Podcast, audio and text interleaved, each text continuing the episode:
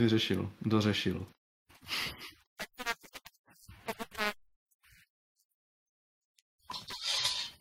Jo.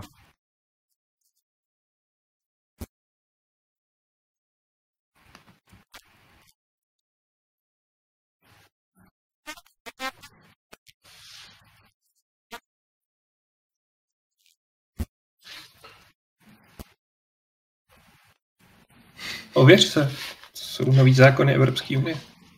Jestli chceš mluvit o Discordu, tak eh, to můžu klidně za tebe převzít na chvilku. Eh, protože v skutku, jak chtěla Bětka říct, než jí v tom zabránil Google, máme Discord a eh, zatím to rozhodně nevypadá, že by měl umřít nebo že by tam měla být nuda.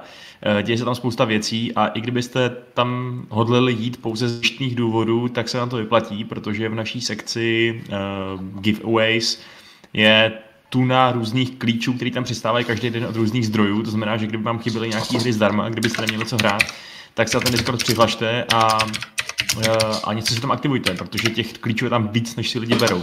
Takže to je super, doufáme, že minimálně tato iniciativa koronavirová bude pokračovat a zatím se nám to hodně líbí, takže eh, to všem díky.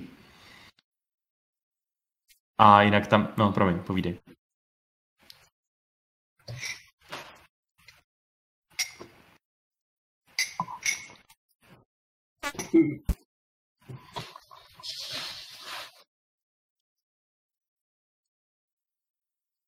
Víš, tak to reuploadne.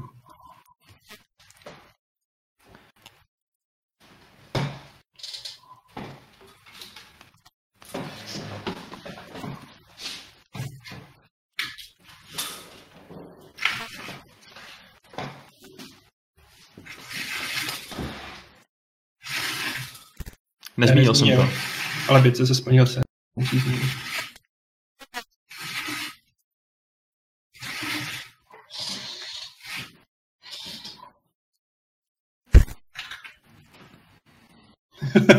Ano, ano, to, to jsi řekla hezky. Tvoří součást Fi- Fight Clubu už jako po několik mnoho měsíců až let.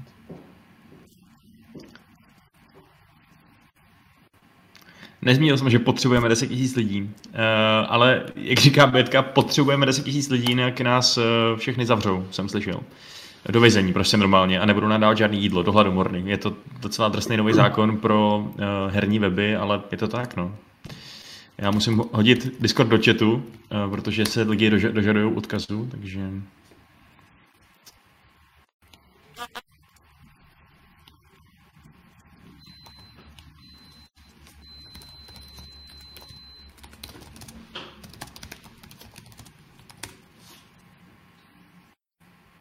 Jako je to ještě drobná cesta před námi. Myslet. Ale jako je to samozřejmě nejzabavnější Discord herní, jako, ke kterým se můžete dostat.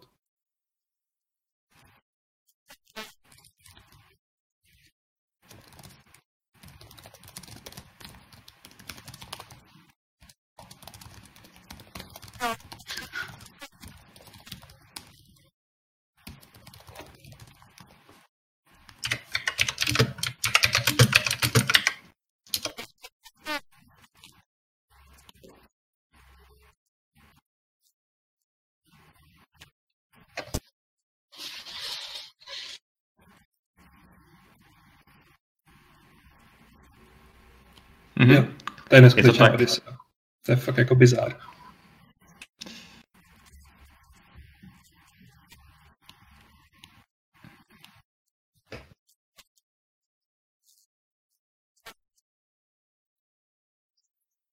Jako, já už ji mám slíbenou, ale už je na cestě asi čtvrtý, pátý den. No, mě dneska Alza poslala e-mail, ve kterém uh, napsala něco jako upozornění na status objednávky, tak jsem čekal, že to bude další minoneťářská věc, který mi prostě neustále psal, že to zdržuje a zdržuje.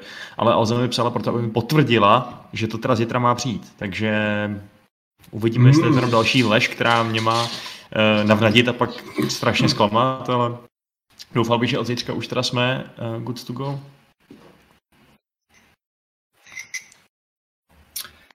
To je zvláštní. Někdy tě neslyší a někdy tě slyšej.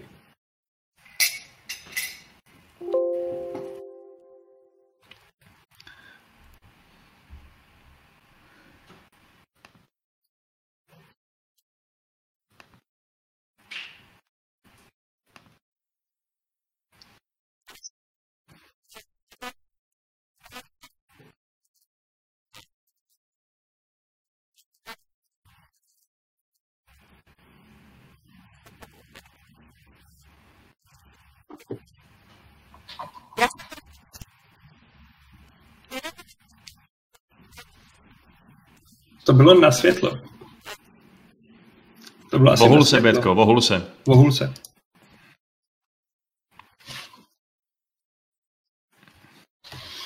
Jako není to úplně easy dát to dokupy.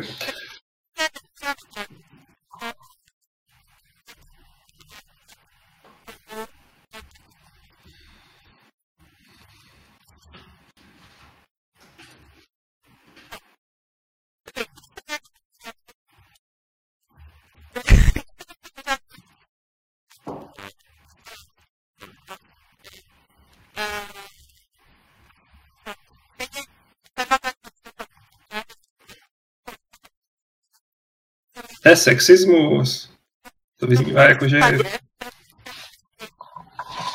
Já jsem to takový jako...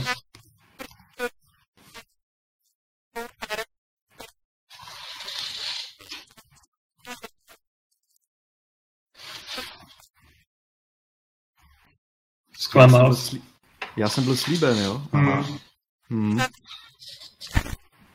Klidně. Co můžu říct všechno? Hráli to už všichni? Co? Čete? Hráli jste to už?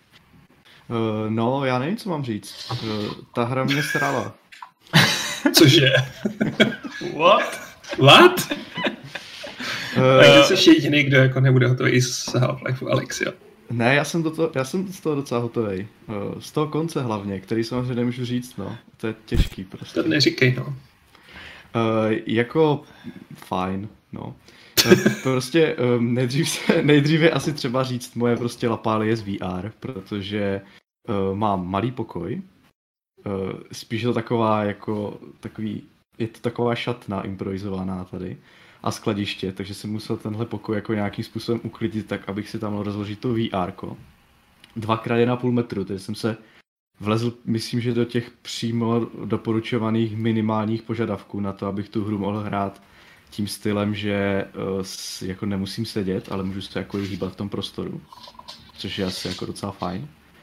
A druhá věc je něco tam, něco tam vrčí. To je bětka. Je to strašně vrčí, no. Je to bětka. Jo, je to bětka, Je to, je to bětka. synchronizovaný s bětkou, no. Já to brrr, brrr. Takový divný vibrace. Jako já nechci nic Bětko, eh, jako- přepokládat, ale Ale jako jestli se udělá, tak no nic. A teďka, když mluvím, tak to vrčí, ne? Ne, to bylo s bětkou, protože jí blikalo okýnko. Aha. Synchronně s tím vrčením. a teď je pryč? Ne, už zase. Teď už zase. No, zase. co to je? To z nějaký prostě nasraný křeček nebo To z nějak headcrab, do prdele. tak tady vidíte, že Jirka má PTSD z toho, z Alex. Hej, no fakt, že jo, zítra jako headcrab. Proboha, už, už si můžeme se přesně do Navalné Rolls, nebo něco takového.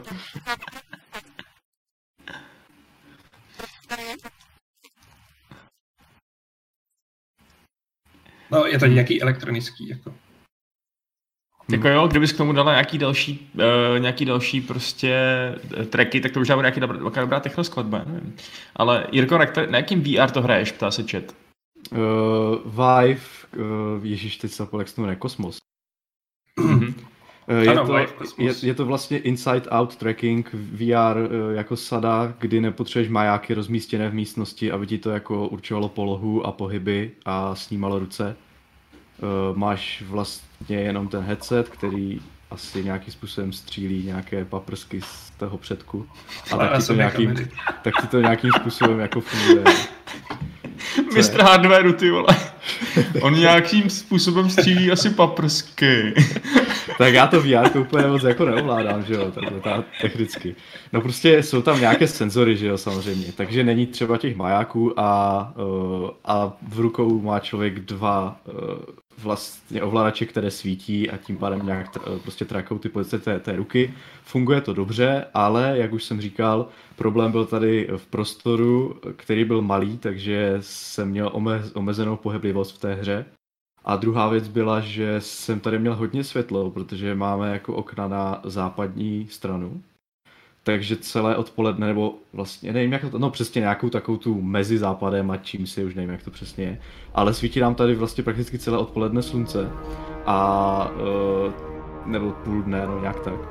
Takže vlastně, když, ten, když to VR chtělo nějak registrovat polohu, tak mi prostě eh, krutě zahlásilo, že mám moc světlo v místnosti a že ho musím zatáhnout. Takže když jsem zatáhnul eh, místnost, což, jsem, což tam nestačilo úplně normálně, ale musel jsem si tady dát deku do okna a, a, tak, a tak podobně, tak mi zase řeklo, že, že vlastně nevidí moc, o co by se to VR chytlo a že mám doplnit nějaké funkce na stěny. Funkce to nazývají. Funkce Takže na jsem, vyvěsil, takže jsem vyvěsil nějaké plagáty prostě, protože tam mám nějak jako bílé stěny, nějaké krabice. Tak pak se to už nějak jako chytlo, ale občas jsem měl problém, no, že třeba nějaká ruka mi vypadla, když jsem si třeba jako kleknul a tak, no. Uh, jenom taková, taková rychlá vložka, otázka na Aleše. Co má společného Jirka a britské impérium? Nad jeho, říší, nad, nad jeho říší slunce nezapadá, no to bylo takové jako. Ale Já jsem přemýšlel, jestli je rozpínavé, jako že se nevejde na kam. Jo. v pohodě, pok- pokračuj příkladem o Alex, prosím tě. Já se jdu zahrabat. No, Ale už nebzučíš. už nebzučíš, no.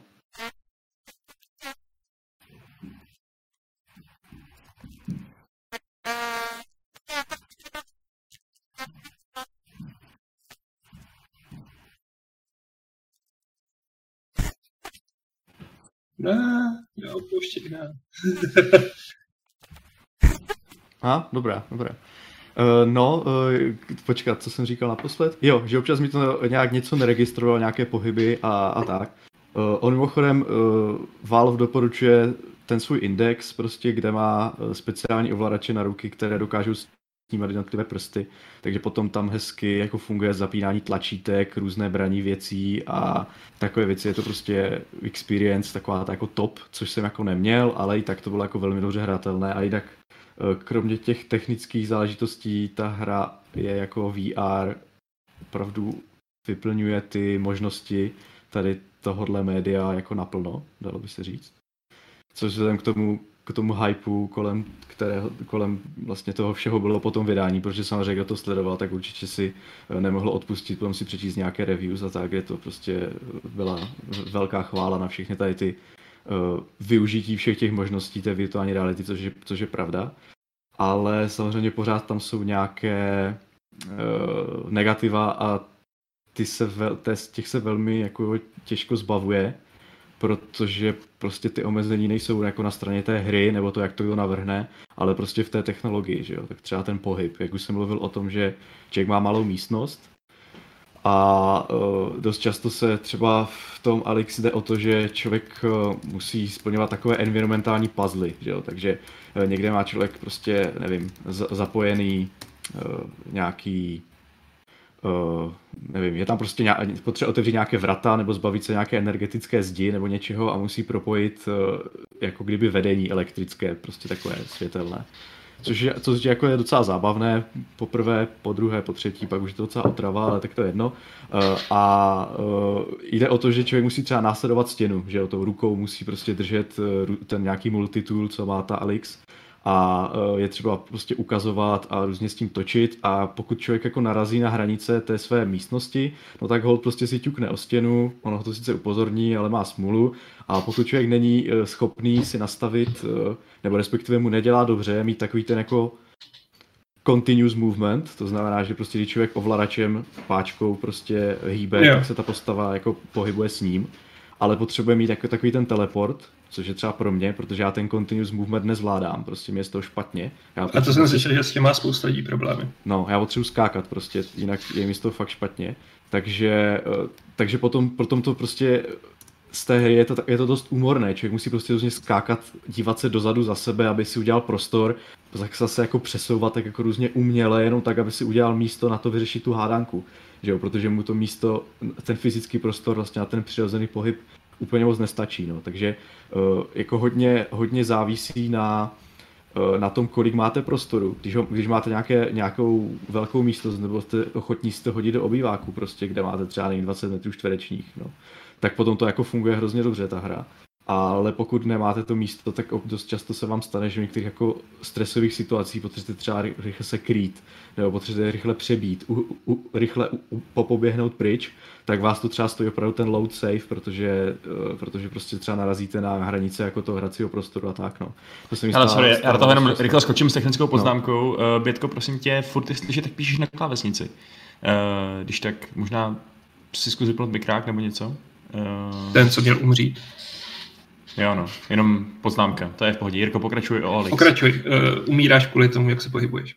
No, no, no. A, a tak ono ty potom ty souboje jsou docela intenzivní, uh, hlavně uh, t- jeden z těch jako stěženích věcí toho Alexu uh, je taky je prostě souboj, dost často tam střílí, je to prostě střílečka. Kdybych, kdybych eh, si mohl vybrat, jestli to budu hrát jako ve VR nebo bez VR, uh, tak ty střílecí pasáže bych si jako dal bez VR, no. Prostě jsou tam jako pěkné věci, typu, že když na vás skáče prostě ten headcrab, tak si dáte před sebou kus bedny nebo poklop od popelnice, on se jako na vás netrefí, že jo? takže je to super, že to vyblokujete ale uh, obzvláště v první půlce hry, kdy máte málo nábojů a to míření, dokud nemáte upgradey, protože tam se dají upgradeovat zbraně, tak eh, dost často se netrefíte. A uh, přebíjení není, dokud zase nemáte nějaký upgrade, není automatické, takže opravdu musíte vzít z batou zásobník, zastrčit ho, nejdřív vyhodit ten vyplněný zásobník, zmáčknout nějaké tlačítko, až teprve teď můžete jako začít střílet. A pokud před vámi jsou nějací combines prostě, tak tak dost často prostě stane, že to dostanete, že jo, nebo, že, nebo, na vás, nebo na vás je nějaký ten map hack, že jo, takový ti lítaj, lí, lítací pod, podfurky,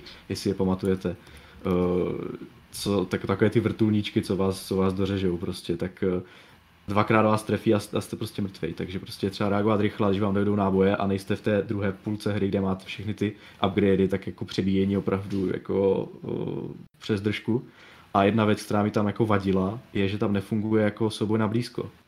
Což jsem si docela auto sliboval. Prostě první věc, kterou jsem, když jsem viděl map hack, tak jsem si řekl, hej, tak já vezmu do ruky trubku, protože to bylo nejlepší, že jo. S Gordonem, když na, když na člověka nalítával, tak místo toho, aby člověk plítval náboje, no tak prostě vzal do ruky prostě ten crowbar a umlátil ho, že jo. Takže tady je třeba šetřit z náboji, protože jich třeba není moc. Ale vy nemůžete použít tu trubku, abyste prostě toho, toho zombíka nebo cokoliv umlátili, to prostě nefunguje. Takže to Hmm. bylo jedna takové jako letdown zklamání, že v té hře nefunguje prostě ten melee fight, no. Uh, je třeba všechno střílet, no. Takže uh, kromě samozřejmě, když si člověk udělá štít z toho, z toho headcraba, no.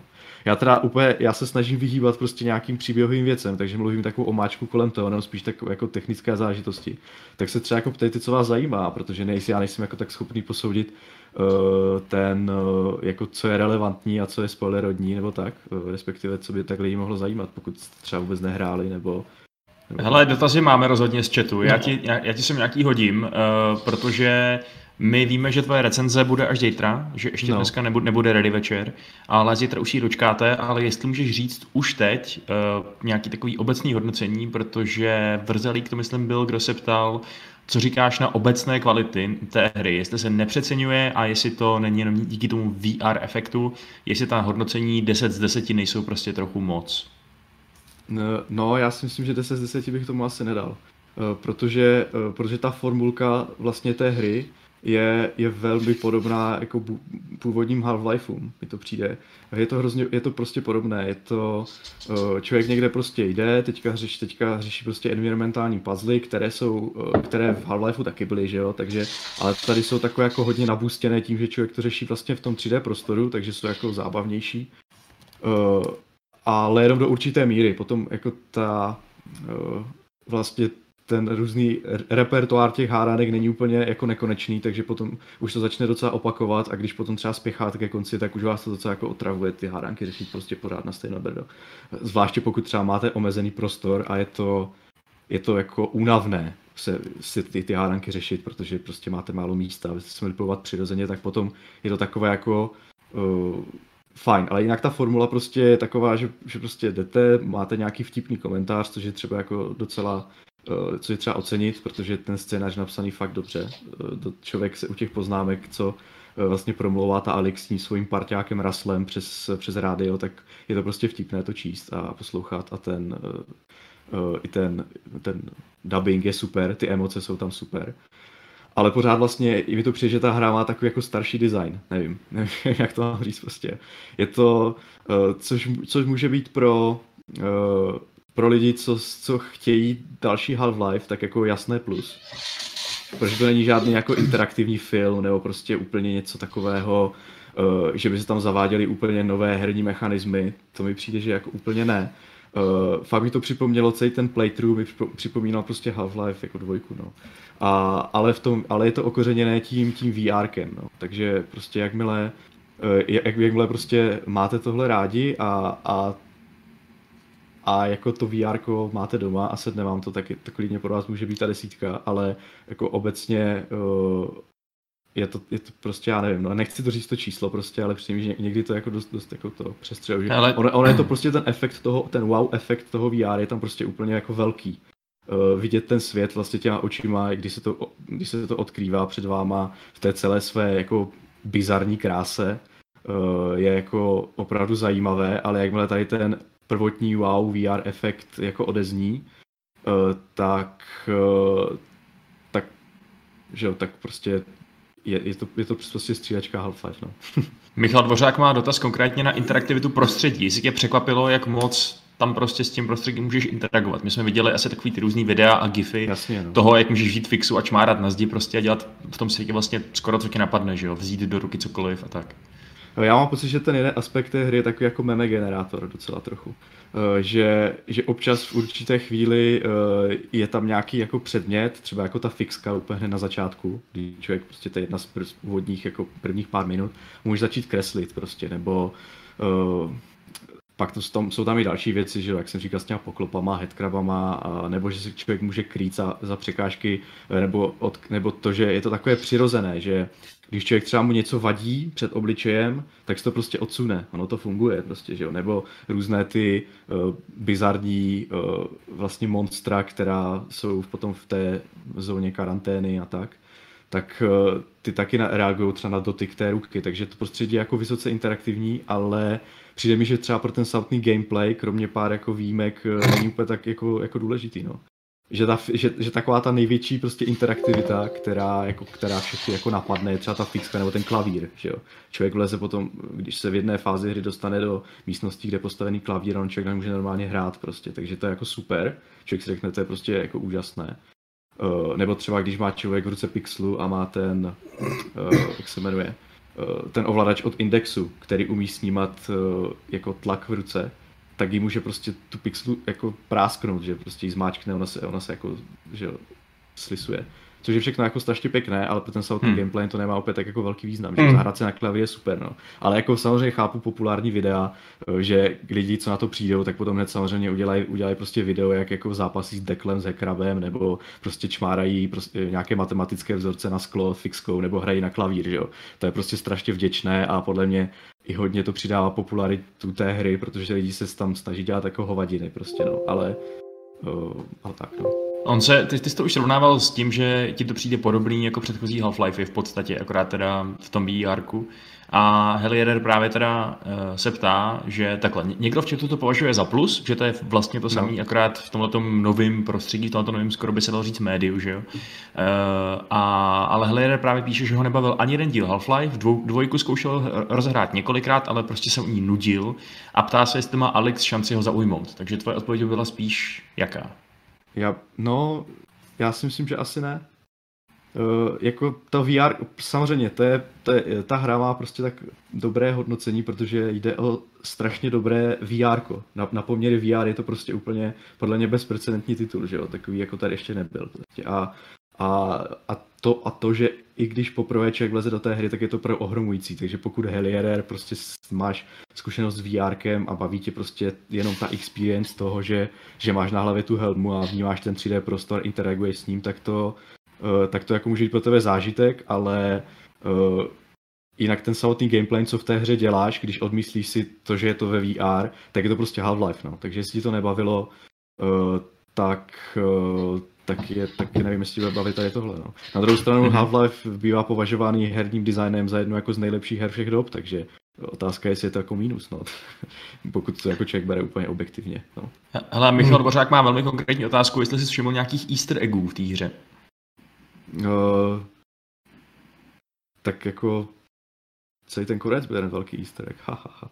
Uh, no. OK, tak o tom, o tom se nebavme, každopádně. uh, ne, ne, ne, Jak, jako něčeho jsem si už, ale nic moc, prostě, jako já jsem si tu hru snažil jako rašnout trochu, abych, abych to měl jako rychle, respektive v těch mojich podmínkách, co jsem to měl, takže jsem si toho moc, jako moc věcí jsem si nevšímal, no.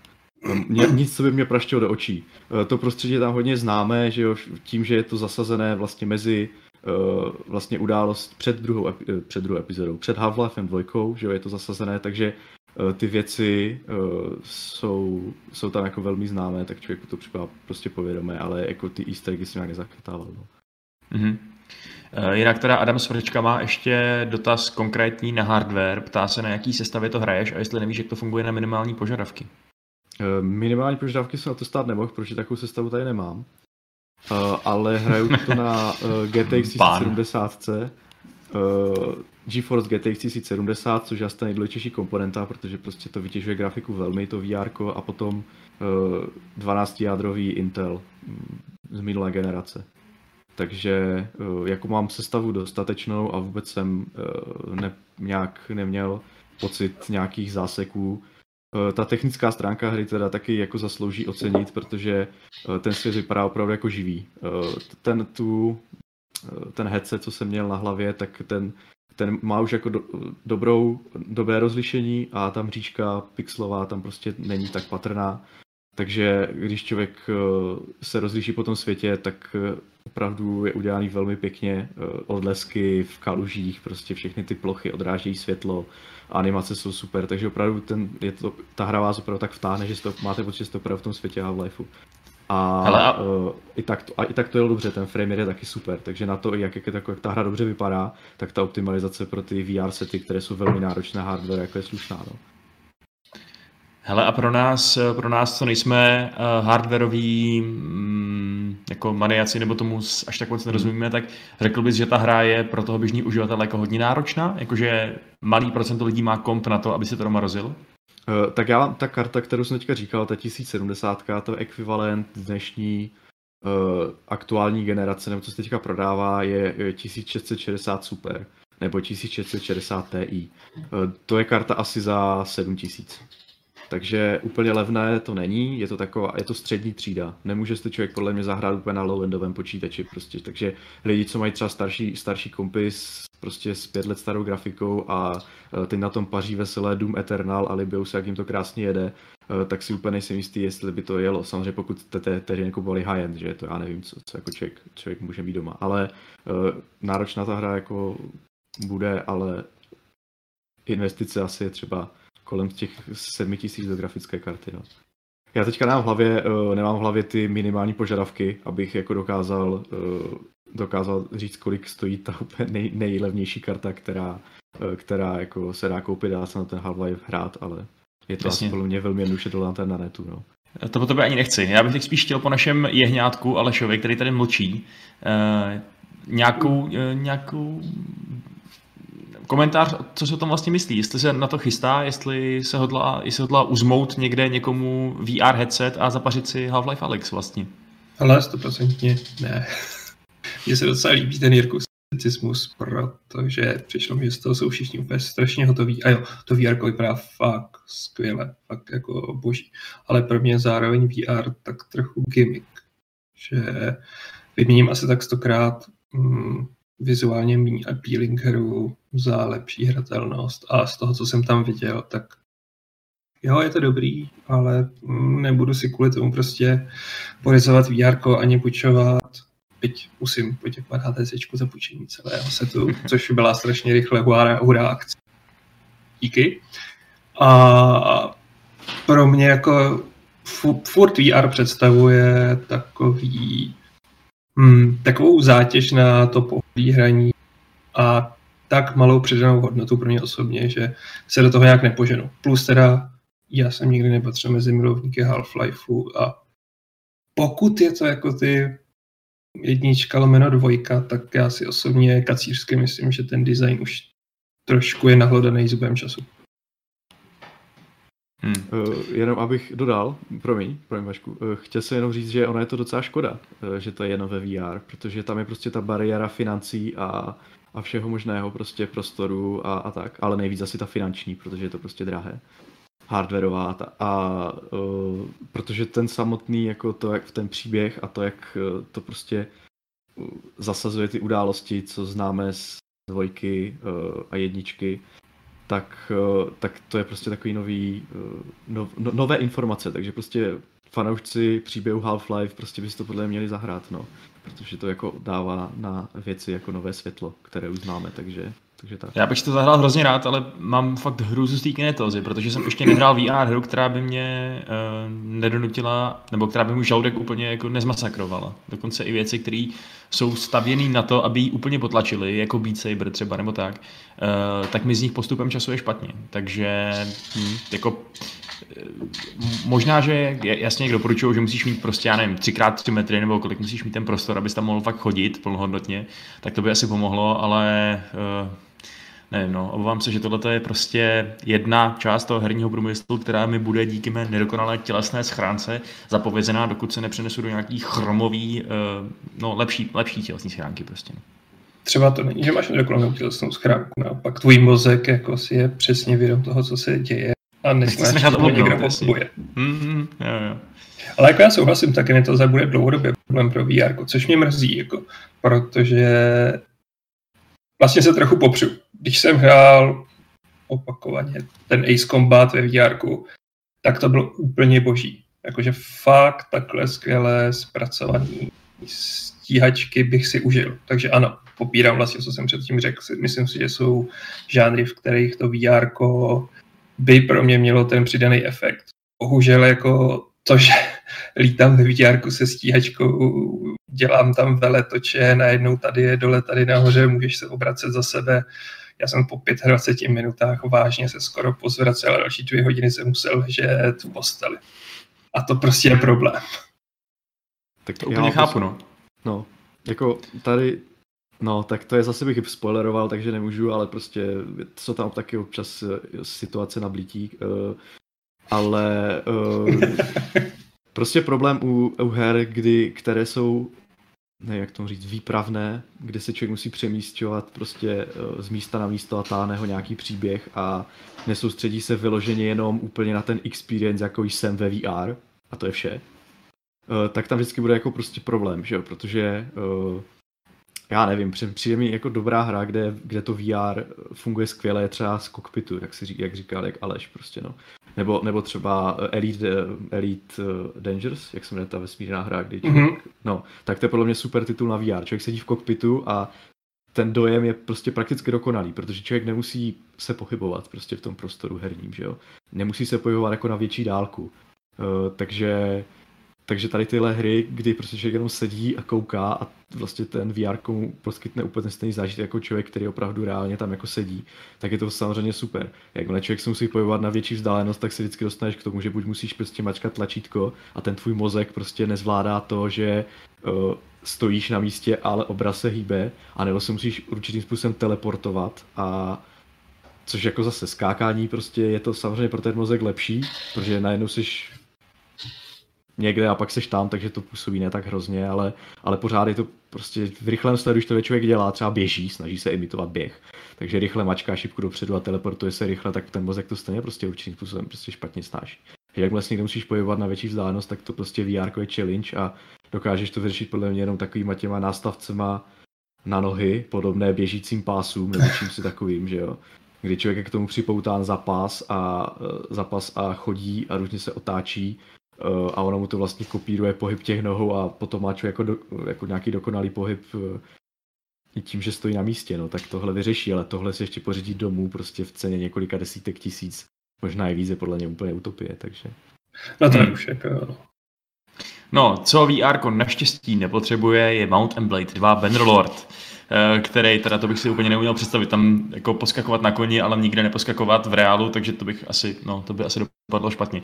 Nicméně Mountain Blade eh, vyšel mm, v Early Accessu, který byl vydaný uh, předevčírem schodil, nebo neschodil s tím, ale nebylo možné ho přidávat eh, do, do košíku, pak nebylo možné ho zaplatit, pak nějaký lidi to zaplatili, zaplatili omylem dvakrát, jako se to stalo Patrikovi, protože zjevně nikdo nebyl úplně připravený na ten nápor hráčů, který, eh, který se po této simulaci nějakého středověkého panovníka lomeno dobrodruha vrhli. Eh, někde jsem viděl, že to je jakoby největší launch toho letošního roku zatím, což já úplně přesně nevím, jak to, jak to, jak to srovnat třeba s tou Warzone, ale to asi úplně nejde, že jo, protože to chce je free to play, takže to srovnáme nesrovnatelné. Ale stalo se to třetí nejhranější hru na Steamu a já s Alešem i Patrikem jsme se do toho vrhli. Já vám hodím do chatu do chatu naše dojmy z hraní, které jsme kolektivně sepsali. A mezi tím Aleš může říct, co se mu líbí nebo nelíbí, když, si, když sedne na koně a seká lidi šavlí do hlavy. Ty jo. Sekeru, původně jsem měl Sekeru, teď už mám dlouhý meč a Falchion, ale čeče ten meč jako meh, meh. Což nevím, čím je, ale asi to mám z doby, kdy jsem ještě jezdil za Kergity a měl jsem tu šavli, tak potřebuji, aby to bylo zahnutý. Pardon, utekly mi myšlenky. Hele, mě ta hra dost nadchla. V tom smyslu, který někdo i docela vyčítá, což moc nechápu, a to, že je to prostě vylepšený Warband, jako masivně po všech stránkách vylepšený Warband. Uh, což znamená, že jsou tam všechny ty sandboxové prvky, což znamená, že skvěle funguje ovládání koně, byť od té doby už se to neučili i jiné hry ve ten Blade doslova revoluční, jako to ovládání koně na této úrovni neměl nikdo, dneska už je to normálnější. Uh, samotný kombat je úplně v pohodě, byť jak jsem hrál betu multiáku, to mám spoustu výhrad, a to je spíš o vyvážení těch jednotlivých zbraní a frakcí. A jo, celkově jsem nadšený. Na druhou stranu, jak to hraju díl, tak jasně vykukují z toho určitý za A bugy, které nejsou nějaký breaking, ale trochu iritujou, typu eh, teď jsem tam měl nějaký questy typu Family Fun a je to o tom, že někdo z jedné vesnice zabije týpka z druhé vesnice, ty musíš toho týpka, který je vrah tam dovést a vyjednat to, aby ho ta, z té druhé vesnice nechtěli zabít a zaplatili Vergild, prostě jako blood money. No a když se ti to nepovede přesvědčit, tak tam dojde k boji. A neustále za A mě bagovalo to, že v tu chvíli jsem nemohl mít v ruce štít. Což prostě jako ve chvíli, kdy jdou čtyři lidi na jednoho, tak bez toho štítu je to úplně na huby, zvlášť na těch prvních levelech a musel jsem asi pětkrát přehazovat náhodně předměty v inventáři, abych konečně se dostal k tomu, abych měl v jedné ruce zbraně a v druhý štít. Nechápu. Druhá věc je, že si myslím, že v těch bitvách ty jednotky od sebe začínají moc blízko. Že nemám zatím dost času na to, abych prostě nějak upravil tu formaci. Byť si myslím, že v pozdější fázi hry, co jsem pochopil, že taktika, takže si to můžeš přednastavit jako přednastavit ještě před začátkem té bitvy, ale osobně teď prostě, když začínám ty bitvy, tak nemám moc čas jako řešit tam nějaký věci typu udělejte shield wall a střelci jděte prostě 10 metrů za mě, protože jsou okamžitě vymětěné přátelé a to mě trochu triggeruje. Zvlášť na začátku to bolí, když máš ty rekruty a podobně. Občas tam něco glitchuje a samozřejmě ještě tam není tolik questů. Doufám, že v té plné verzi, což asi že myslím, že rok furt říkají, že to bude v early accessu, Hmm. takže tam bude víc těch typů questů, protože aktuálně jsem zaseklej na to převést tohle tam, Family Void, ty už jsem dělal asi tři, potom jsou tam dezertéři, což je pro začátek masakr, protože máš jako tu skupinku těch 25, kde máš pár vycvičených a no, otravují nás dezertéři, pomoct nám je zastavit, tak ty kejvneš, že jo, a vyjede na tebe dalších, jako vyjede na tebe 30 týpků, z nich jako minimálně 4 jsou vyšší a neuděláš s tím Jo, zrovna tenhle typ úkolu je hodně hloupý i v tom, že člověk se může podívat na to, že ta vesnice má nějakou milici a to je třeba často 40 lidí, tak já jsem ten úkol tehdy přijal s tím, že OK, bude nás 60, tak to je už velmi slušná armáda, to bych chtěl vidět, kolik dezerterů na nás teda jako přijede. A přijelo skutečně jenom 30, tak jsem si říkal, OK, vyhráli jsme, ale do té bitvy pak šlo jenom 6 vesničanů, protože Přesně. je tak prostě přednastavený. Jo. A ten fight se stal z z bitvy, kterou bychom jasně vyhráli, kdyby ta hra mi nedala jakoby falešné informace, eh, tak se z ní stala bitva, kterou jsem neměl šanci vyhrát, protože jsem neměl dost, vyskylované jednotky, přesně tak, a měli jsme přibližně stejně lidí, ale ty jejich lidi byly prostě silnější a lepší. Takže i kdybych tam šermoval jako bůh, tak eh, to v životě nedám, protože jsem na to ještě neměl brnění, že jo, oni měli lučišníky, oni měli jízdu a tak dále, takže dezertéři mě roznesli nakopit, tak, jsem to musel loadovat a tak. Což mi obecně přijde, že ta hra má trochu tendenci tohle to dělat, že ti úplně přesně neřekne, eh, do jakého rizika vlastně jdeš, což OK, je to asi re- realistický, asi by ti taky neřekl ten šéf vesnice, kdyby byl skutečně nějaký dobrodruh, ale bude jich přesně 40, budou mít přesně takový složení jednotek a tak dál. Ale zase říkám, že bych se ho mohl zeptat, hele, a kolik jich tak běžně přijede? Jich 30, jsou dobře ozbrojený, nebo jich jenom 15, nebo tak. A to já se nedozvím a tím pádem musím se nechat zabít, loadnout to a příště už to neudělat. Což mi přijde, že není úplně ten efekt, který ty autoři chtěli, uh, chtěli nastolit. Myslím si, že ta hra se pokouší uh, být nastavená tak, aby si vlastně loadovat nemusel, aby si musel žít s důsledkama svých vlastních selhání. Jo? Že třeba vyhraješ bitvu, je to pět, hit, vítězství, ztratíš dobré jednotky, ale jdeš dál prostě. Jo? Uh, Spál že z toho najmeš si další jednotky, znova si vycvičíš a tak dál. Ale já jsem teda teď do, to, do to seklej uh, v takovém skoro až cyklu uh, toho save skamování, že fakt jdu něco udělat, zjistím, že to je moc těžký, loadnu, jdu dělat něco jiného, protože to prostě ni, nijak mi ta hra nedá najevo, že na to vůbec nemám, že to prostě vůbec není úkol pro mě. Plus teda, jak říkáš, tak na, na, na té varia, na, na variaci úkolů je nejvíc vidět, že to je early access podle mě. Jako čertvem vizuální bugy, čertvem to vždycky zasekne kůň, to všichni chápem uh, a vyřeší to většinou prostě, že jo, ta, ta, tabnutí zpátky do, do, toho, uh, do toho vrchního menu a pak návrat, to je v pořádku ale to, že se fakt opakuje pět stejných questů, to úplně příšerně ubírá na imerzi, je to, vypadá to, už jsem pak nechtěl ty questy vůbec dělat, což je dobrý, že ty se pak dostaneš do situace, kdy už tě nějaký questy od debilních vesničanů vlastně vůbec nezajímají, že? protože jakmile se přidáš k nějakému lordovi a máš svoje, svoji vlastní armádu a dobýváš hrady, tak už ti je úplně jedno, že se sedlákovi ztratila dcera, což je fajn. Ale ale stejně jako ničemu to nepomáhá a přesně jak říkáš, myslím si, že těch questů tam musí být jako ne dvakrát víc, ale, ale 15krát víc, aby to ne, nemělo blbý efekt uh, na, tu, na zbytek té hry. Uh, je, je pravda, že v chatu někdo píše, že uh, můžeš aspoň poslat kompaniona, který ten quest řeší za tebe, což je fajn způsob, jak si ušetřit nějakou frustraci, ale ta frustrace by tam ideálně asi vůbec neměla být, že jo? z toho, že se to opakuje, z toho, že uh, je to třeba moc těžký a tak dále. Uh, plus tam jsou samozřejmě takové ty klasické warbandovské nelogičnosti, jakože máš za úkol uh, vymítit tábor banditů a ta hra ti prostě nedovolí vzít si sebou celou svou armádu 50 lidí, ale musíš jít příběhově prostě jenom s deseti lidma. A uh, když nemáš když tvoje síla momentálně tkví v množství a třeba nemáš tak kvalitní jednotky, tak zase nemáš šanci to splnit prostě. Nikdo to neušermuje, pokud ty banditi ti postřílejí půlku lidí, než k vůbec doběhneš.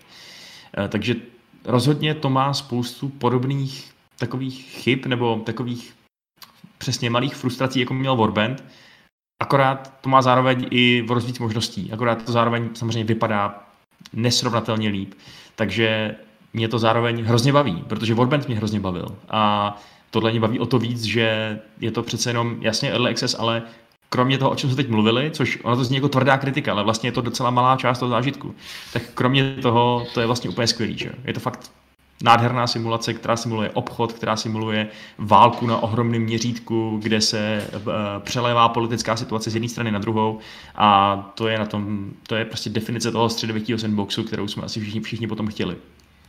Mm, jako jo, mě ta hra fakt hrozně baví, přes tyhle ty výtky, jako hrát, budu to hrát strašně moc.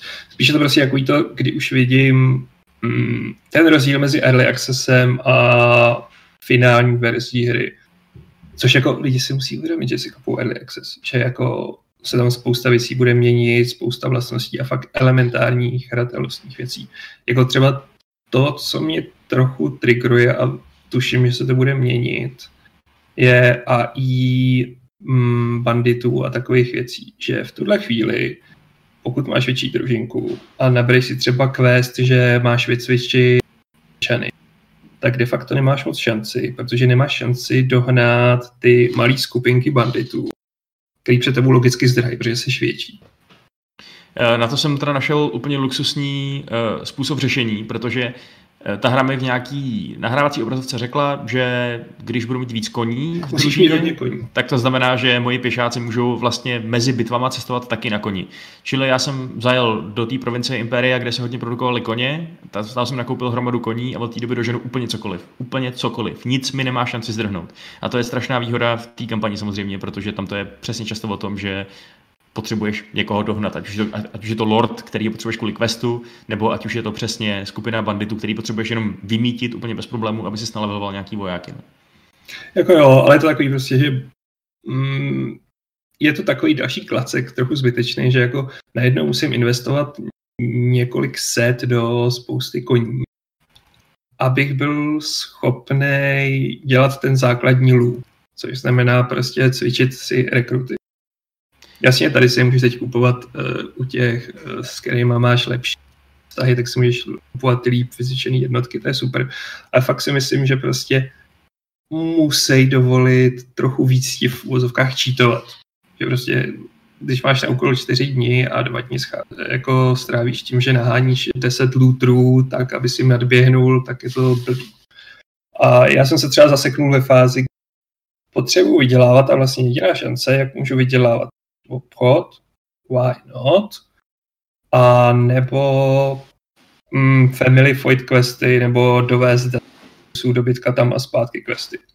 Zároveň jako, což mě příjemně překvapilo, eh, když chceš vyplenit vesnici, tak je k sakru dobře chráněná. Já jsem takhle přijel k vesnici, která byla bohatá, si říkám super, super, mých 30 jako uh, vojáků, z kterých se měli stát lapkové, tak je roznesem na kopitech a uh, najednou na mě naběhlo prostě 15 imperiálních kopijníků a zbytek prostě pezenti s lukama skončil úplně sračky. Jasně no. Hele, skoro si fakt říkám, že ačkoliv ten Bannerlord se zjevně snaží toho nového hráče do toho uvést, má tam celkem extenzivní bojový tutoriál, tak eh, že bychom fakt třeba, že by já jsem si teda pohrával s myšlenkou, že bychom napsali nějaký guide pro nový hráče, aby se do té hry nějak pořádně dostali. Takový guide už určitě na internetu po různu budou rozesetý. A my jsme s tím čekali, protože sami ještě objevujeme mechaniky té hry samozřejmě. A, ale jsou to přesně věci. Za prvý s těma koněma, za druhý eh, s tím, jak by se mělo obchodovat, za třetí s tím, jak se třeba i správně bojuje, protože ten tutoriál není úplně zas tak snadný, podle mě, zas tak, že by dobře vysvětloval nějaký, nějaký věci. Eh, tak eh, takže pro toho nového hráče to právě nebude úplná sranda tam proniknout. No. Jako být člověk, co nikdy nehrál Warband a najednou skočí do tohohle toho Lexusu, protože vidí, že to je obrovský hit a že to všichni hrajou a streamujou, přesně Jirka se tam hlásí, tak pokud to není hráč, který má aspoň zkušenosti, dejme tomu ve For Under nebo v jakém takovém simulátoru šermování, eh, tak si myslím, že to pro, pro něj bude dost obtížný. No. A i pro takový hráče, který umí fightit takhle na blízko, který má zkušenosti s těma, s těma eh, středověkýma hrama na blízko, tak přesně je tam ta ekonomická nadstavba. To, že najednou nebudou moci nikoho dohonit, to, že uh, se mu prostě, uh, to, že třeba je dost těžký si všimnout, že ty jeho kompanioni uh, ze začátku, který si najmeš v hospodách, jo, přijdeš do hospody, je tam nějaký týpek, řekneš mu, hele, pojď se mnou, je to příběhový cápek, co si to může povídat, co má nějaký vlastní skily a tak dál, tak je obtížný si všimnout, že je musíš vybavit. Že oni jsou nějaký dobrodruhové, říkají, zaplať mi tolik a já půjdu s tebou, ale oni nemají žádný vybavení prostě, žádný. Čili ty musíš si Jako, všimnout, jak že... kdo, hele, moje holčina třeba jako měla fakt, ale stejně jako Jako inven- dělat- V inventáři je prostě šipčička, který když si nevšimneš, tak si nevědomíš, že jde Jo. přehodit na jejich inventář a, a že, jim, že je prostě můžeš vybavit nějak normálně, aby nechcípli vždycky v každý bitvě jako první, protože to se mi dělo furt. Já jsem je najmul, nějak jsem nad tím nepřemýšlel, že vlastně je musím vybavit a v prvních třech bitvách oni vždycky chcípli prostě. Vždycky byli jakoby zraněný, že jo. A e, než jsem si uvědomil, že jim prostě musím dát taky ten armor, že, protože mají na sobě nějaký tuniky nebo něco takového, tak byly úplně k ničemu. Tak, tak jsem je nemusel mít, tyhle ty hrdiny. A ta hra ti to zase úplně nijak nenaznačí, nebo neřekne, neřekne ti, uh, víš to, že bys to najmul a hned by ti vyskočil třeba jeho inventář, nebo ně- nějaká takováhle pomůcka pro ty nový hráče. Takže opět je to něco, co mě osobně třeba vadit nemusí, protože si to, pokud si to ne, neuvědomím hned, tak si to uvědomím potom, protože mám zkušenosti s Warbandem, ale uh, ale bál bych se toho, že dost nových hráčů přijde, zkusí si to, zjistí, že, je- že je v řiti a, a půjde pryč. No. Jako jo, je tady to riziko. A tak tohle to bylo i u ten Blade původního, že jo. Že spousta lidí prostě se na to padla ve chvíli, kdy do první skupinky lootrů po něčeho a ty je rozsekali na kusy. Ale na tomhle právě musí zamakat si myslím, že ta, tehdy to byla niž hra, teď to zavání hodně velkým zájmem a mainstreamem musí víc zamakat jako na těch tutorialových částech a vůbec tom, jak prostě fungují skilly, tak jasně já to z toho tak nějak vyčtu, ale nikde ti to nevysvětluje, jak funguje to zaměření na ty jednotlivé skilly, to cvičení se. Ale opět, vezmu si k tomu, je to early access. Na druhou stranu, už ten early access asi měl mít jako lepší tu tutorialovou část. Možná jo, no. Na druhou stranu, eh, nebo na třetí stranu už možná spíš, eh, je pravda, že je to jako jasně má to precedens v tom Warbandu, ale jinak to je úplně bezprecedentní. Žádná jiná taková hra není. To je úplně neuvěřitelný. Vlastně nechápu, proč to nikdo neudělá. Proč nikdo neudělá takovýhle uh, simulátor z různých, z různých dob, víš co? Proč, uh, proč musí přijít nějaký Turci a udělat si tady svoji kalrády a jenom oni budou produkovat takový, takovýhle, takovýhle typ her, protože to je úplně neuvěřitelně zábavný a fascinující. To, že můžeš jít k kterémukoliv lordovi nebo královi nějaký té říše a, a přidat se k němu a eh, nebo ho pak zradit a vybo- vybojovat si vlastní hrad a být v obrovském v obrovský dobyvační válce a sám osobně se svojí armádou, kterou si sám naverboval, kterou si sám přivedl k tomu hradu, jí fakt dobít jako jeden z těch mužů. To je úplně, to je, to je perfektní herní zážitek pro mě. A uh, strašně se vlastně těším, až proskoumám to, co si ty Tale Worlds připravili na tu, na tu, na tu endgame, na, na tu pozdní část té kampaně, kdy už člověk nejezdí jako idiot od sedláka k sedlákovi a nehledá pro něj ztracený cerušky, protože to prostě není něco, co by chtěl dělat uh, imperiální lord svým, svými ambicemi, ale kdy už fakt začnu promlouvat do té do mezinárodní politiky, kdy začnu uh, být velkoobchodník a posílat všude karavany, kdy začnu využívat toho, že jsem za, to, za, za tu dobu svého cestování pochopil nebo poznal, že, uh, že ve, ve středu impéria podél nějakých řek třeba se pěstuje obilí a že se výborně prodává v oblastech, kde se obilí nepěstuje. A že tam naopak můžu nakoupit, uh, nakoupit nějaký stepní koně a převízt do impéria, který stepní koně nemá. A že přesně, že můžu pro svou armádu na východě navrhovat perfektní jízdní účišníky, který, kdybych verboval jenom ve svém domovském impériu, tak nikdy nebudu mít tak, eh, tak eh, zajímavou, tak, eh, tak versatilní armádu, která je schopná si poradit s různýma hrozbama. Takže je to strašně kreativní, můžeš tam psát tolik vlastních příběhů a, a projít, to, mm, projít to tak, jak chceš, že jako já, já už teď tu hru vlastně strašně miluju. Úplně Jo, se mi do ní chce teď hned vrátit. A to všechno, co tady říkáme a na co si stěžujeme, je vlastně jenom takový upozornění, že to není vysněná dokonalá modla, která by neměla nic, žádný černý puntíky, na který bychom mohli upozorňovat, protože upřímně řečeno, jsme se k tomu tak trochu chovali, nebo jsme se k tomu tak trochu, eh, jsme to, k tomu tak trochu přistupovali. Že jo? Bannerlord byl pro nás teď posledních, co já vím, pět let úplně No ta, ta vysněná hra, jo, až vyjde Bannerlord. Já jsem ji měl uh, ve třech svých posledních seznamech nejočekávanějších her roku, protože jsem ji prostě hrozně chtěl. Takže jasně člověk je pak zklamaný třeba i těma menšíma věcma, který úplně mu nesedly, nebo který si myslí, že by mohli té hře ublížit, ale ve finále je to prostě stejně takový unikát, pokud teda se vám nechce hrát ten už dneska ošklivý Warband, že eh, jako nemůžu vlastně nikomu nedoporučit si to jít koupit a vyzkoušet a zahrát si to. Jako jo, naprosto souhlasím. Ta, ta teď pro mě je super skvělá, vím, že desítky hodin, o čem tu jako prima řešení věcí, můžou podle mě vystavě takovej ten jako, říct, uh, propást mezi fakt nováčkami. Protože, jak jsem říkal, no, Mountain Blade byla hodně, hodně nej... Vůbec neslyším, Aleši. Hm, já tě teď, teď neslyším, no. Teď to vypadává. No. Já jsem si že to poladí No, tak než to, než to Aleš poradí, po, po, po, po, poladí, tak uh, Jirko, co, co bys ty, když tak nás slyšíš uh, si povídat to, o, tom, o tom Mountain Blade, uh, co, láká tě to? Chtěl bys do toho skočit a jako úplný nováček této série si uh, ohněm a mečem vyříznout vlastní impérium? Jako samozřejmě zní to super. Hodně mi to připomíná uh, Crusader Kings ve 3D. Ale samozřejmě asi, já jsem nikdy nehrál tady tohle jako nějak jako hodně, takže vůbec nemám představu, co všechno v, v Crusader Kings jde udělat, ale vzhledem k tomu, že jste eh, dostali dort, tak uh, asi hodně. Eh, Každopádně jako zní to zajímavě, víc mě asi bude zajímat, až na to udělají nějaký mod s pánem prstenů, protože to mi vždycky přišlo úplně nejvíc atraktivní tady tohle. Že, že vlastně spíš než hrát nějak jako anonymně, anonymní impérium, které si tvoříš sám, tak jsem těchto her měl uh, vždycky radost z toho, když jsem mohl objevovat uh, nějaký takový ten setting známý, třeba pán prstenů nebo něco takového, takže a vy jste, vy jste myslím hráli, ne, jako uh, uh, byl, byl nějaký long play v tom původním díle z Lotr, ne, nějaký mod jste měli s Alešem. Uh, jo, jo, my jsme hráli v longplay právě přesně mod pana prstenů. No. Jako no. z mý zkušenosti uh, to se, se, ta, se ten uh, Mountain Blade, ten, všechny ty mechaniky a tak dál, hodí trošku méně na pána prstenů, než třeba právě na Game of Thrones, protože Mhm, pán prstenů je takový dost, dost jako binární, že jo, v tom, že máš dobro a zlo, tím pádem Uh, jako jasně můžeš hrát za nějakého skřetího kapitána uh, v Sauronové armádě, ale ve skutečnosti um, oni asi neměli zase takovou autonomii, ty skřetí kapitáni, takže je trochu divný, víš co, si dělat vlastní Mhm. království uh, uh, jako, no to je jedno. A ten Game of Thrones právě má trochu větší potenciál v tom, že přesně to je ideální prostředí na to házení klacků pod nohy, na to, že, na to, že se přidáš k nějakému králi a jinýho zabiješ, nebo tak něco víš. Ale, ale jo, tak přesně. to, ale- to zní super, to mě jenom nenapadlo, takže v pohodě.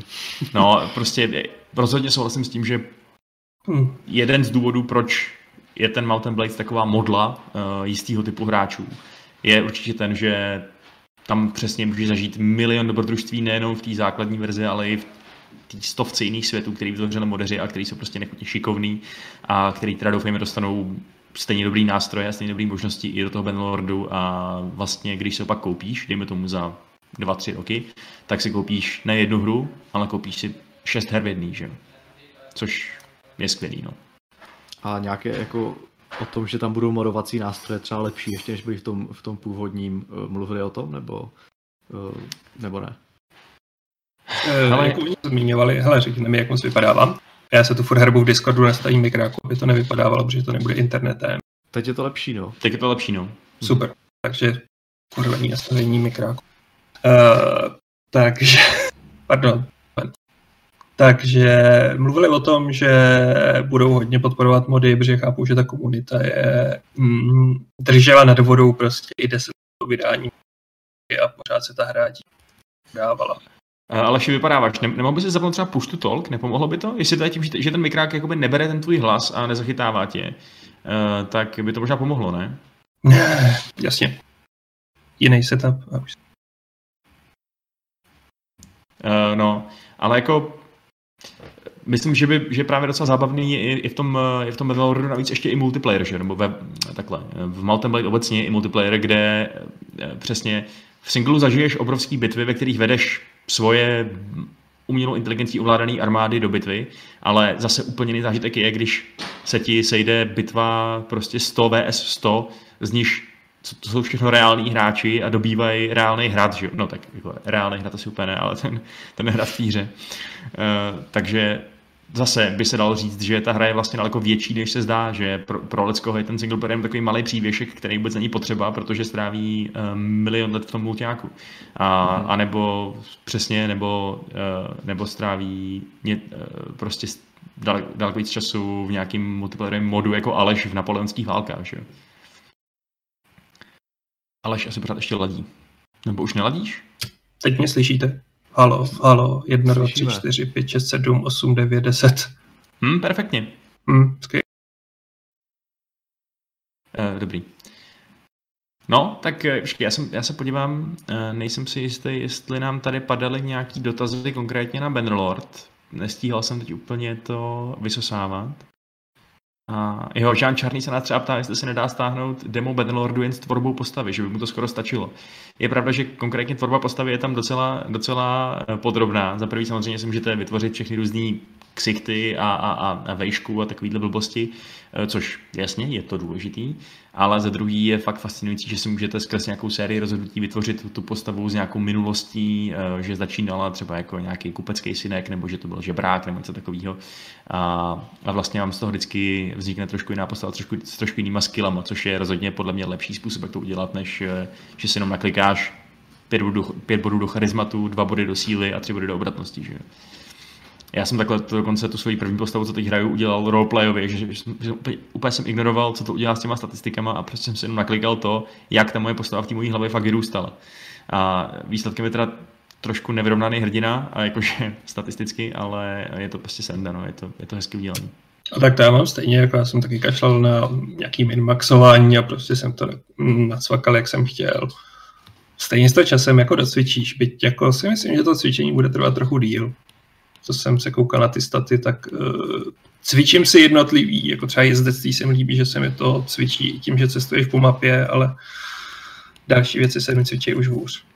Ale celkově vlastně, jak se ti líbí ten nový systém skillů? Uh, hele, jako zatím nemám důvod si není stěžovat ani z něj být eh, nějak posazený na zadek. Prostě systém skillů, který se vylepšují tím, jak je provádíš a Skyrim, až na to, že si v průběhu toho eh, vždycky v nějakém důležitém momentě vybereš, co přesně si na tom skillu zlepšíš. Takže když hodně jezdím na koni, tak pak dostanu rozcestí mezi skillem, jestli chci jezdit rychleji, nebo jestli chci, aby ten kůň byl vytrvalejší, nebo něco takového. Tohle je zrovna vymyšlený, ale eh, takovýhle typy dilemat tam jsou. Takže jako jo, myslím, že fair enough zatím. Akorát je trochu mrzí, že při tom, při tom uh, vytváření postavy, možná jste si všimli, že na internetu se objevily články, že můžete zmáčknout tlačítko R při tom vytváření postavy a že ta vaše postava se z ní stane malý dítě a že pak fakt v té hře hrajete jako malý dítě a že ty nepřátelé sekají třeba přes vaše hlavy a že můžete sekat do nohou a fakt hrajete jako to malý mimino batole eh, v tom světě Mountain Blade, což je bizarní. Eh, viděl jsem to jak na Paper Shotgunu, tak na PC Gameru třeba. Ale když jsem to zkoušel, teď po nějakým malým peči, eh, tě, vlastně těsně před vysíláním, tak už to nešlo. Tak jsem zkoušel to dělat přesně podle návodu a už tam možnost nebyla, nebyla dostupná, takže přemýšlím, jestli to byl bug, nebo jestli to byl jenom malý vtípek, který, který oni třeba na apríla tak to tam jako dodali ale uh, možná to bude mít něco, něco, něco společného s tím, že obecně asi ty třeba ratingové agentury se nedívají úplně, uh, úplně milé na to, když zabíjíš děti že jo, ve hrách. To znamená, že kdyby tam ty si umíral jako dítě, tak třeba by to z mohly být problémy. Eh, je možné, že jsem jenom měl něco špatně, že to ještě jde, být malý dítě v Benlordu, když tak, jestli máte opačnou zkušenost, nebo jestli jste to teď někdy v posledních pár hodinách zkoušeli a šlo to, tak mě opravte. Ale hm, už za mě už teda asi nic, no. Za mě už taky ne. Byť teda jako to dítě jsem viděl videa, to úplně boží. Jako. Je to strašně creepy, ale je to vtipný. Je to fakt vtipný. Akorát teda prý jediný, kdo se netrefoval kvůli výšce, byl ten týpek v tutoriálu. Jinak, že normálně pak ti nepřátelé už trefujou. Mm. A prostě malý sráč s těma zbraněma, co tam běhá po bojišti a všechny seká do kolen, jako byl super. No jo, hele, vypadá to, že jsme asi Benrolord vytěžili. Eh, možná bychom mohli, když už teda, já jsem ty, já už jsem to postoval, eh, ty naše dojmy, tak eh, mohli bychom se ještě pobavit o našem dalším článku, který jsme vydali vlastně před pár dny. Bylo to, abych to řekl přesně, tak to bylo minulý pátek. A my jsme totiž dávali dohromady Mm, kolektivní článek, který, ve kterém jsme se snažili vymyslet, jaký zavedený série bychom překlopili do nějakého jiného žánru, který by jim podle nás taky úplně hrozně moc seděl. A je to zrovna takový hezký téma podle mě i proto, že určitě vy v chatu budete mít spoustu nápadů, takže to tam házejte a my, uh, my třeba můžeme vybrat a přečíst nahlas ty nejlepší nápady, které nás třeba nenapadly. A takový ten headlineový nápad, který napadl, který to jakoby celý vykopnul, byl ten, že já si vlastně hrozně přeju nějakou strategii ze světa Mass Effect, konkrétně teda ideálně Grand strategii ve stylu Stellaris, úplně bych nepohodl Stellaris modem, který sice existuje, ale, eh, ale není prostě úplně top, není úplně dovedený do, eh, do, do, k dokonalosti. A přitom prostě ten vesmír je tak nádherně vesmír Mass Effectu tak nádherně propracovaný a připravený na to, aby tam přesně byly nějaké takovýhle galaktické konflikty, aby tam byly dilemata přesně ve stylu Stellaris, aby se tam odehrával nějaký příběh na pozadí, že mi vlastně přijde jako strašná škoda, že taková hra neexistuje a kdyby si nějaký paradoxové nebo nějaký podobný zkušený studio na tohle koupili licenci, tak já jsem první, kdo se to předobědná teda. Aleši, nejsi slyšet? Ne, no. Zapomínám už to. Jo, že mi se ten tvůj nápad hrozně líbil, že s tím souhlasím, protože jo, Mass Effect je na to úplně dělaný. Tohle lítal bych si tam s flotilama a dělal bych si tam prostě různý ty různý frakce, alianční ty. Ano, ano. To je hra, co bych bral. Jo, jasně, tady koukám, že článek už byl poslán. Uh, super, díky Bětko. A mezi teda, když tady máme toho Jirku, tak eh, třeba jeho nápad byl, uh, co byl tvůj nápad, Jirko, řekni nám to. To byl takový trošku uh, originálnější nápad, když to řeknu kulantně. To byl takový prank trochu. Eh, ne, já jsem si prostě vzpomněl, vzpomněl na zaklínače a jeho, jeho prostě outfity v trojce především. A řekl že by to mohlo být sranda, kdyby se to předělalo do takových těch oblíkaček prostě no. Eh, Jak se, jak se tomu vlastně, jak, jaký to má terminus technicus, tady tenhle žánr těchto her?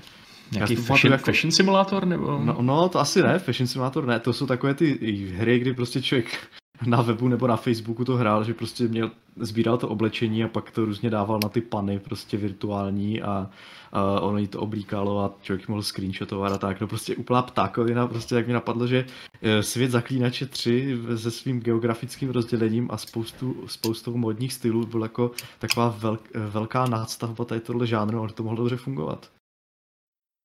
Ne?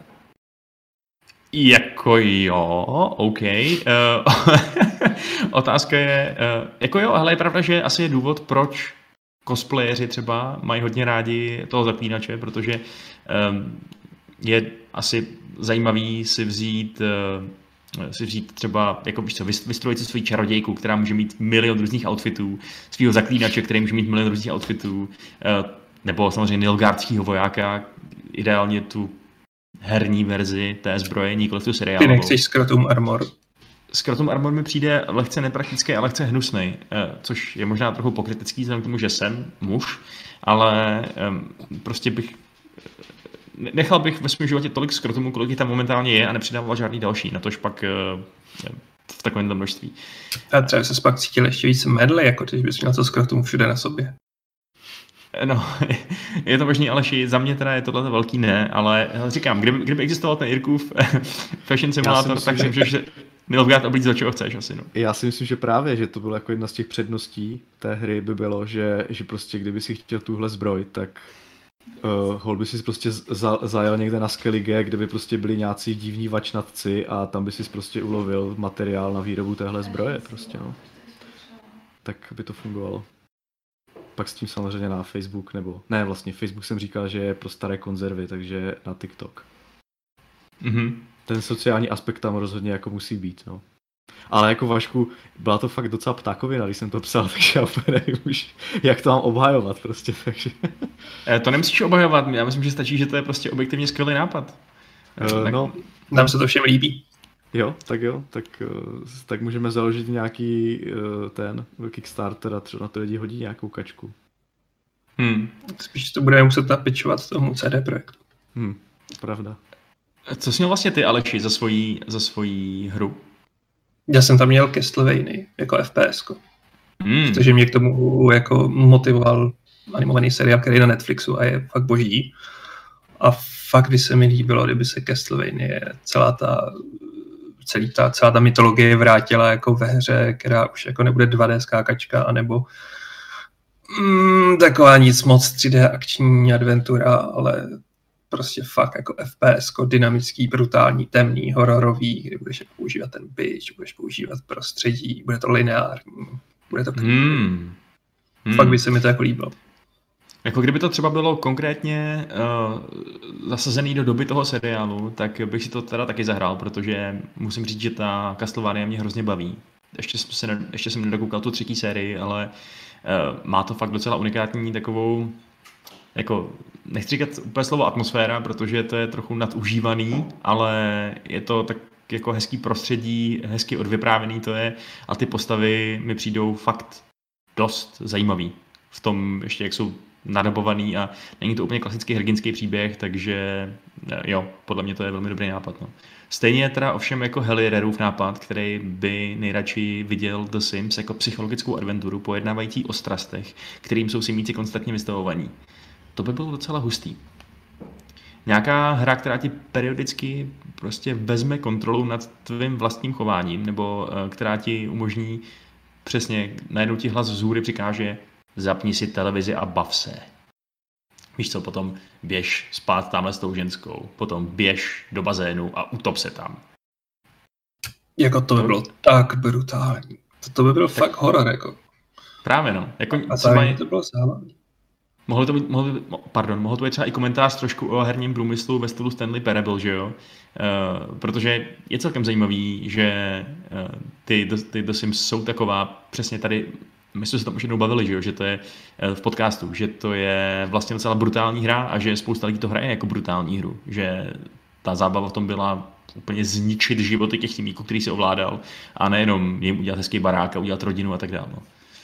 Jako jo, teď si představ, že prostě tam sleduješ tu rodinku, ty milující se manžele a teď prostě najednou z ničehož nic ta vyšší síla třeba manželku jako tam nechá uhořet při vaření večeře a ty děti a ten manžel se na to musí dívat. Jako to je totální horor.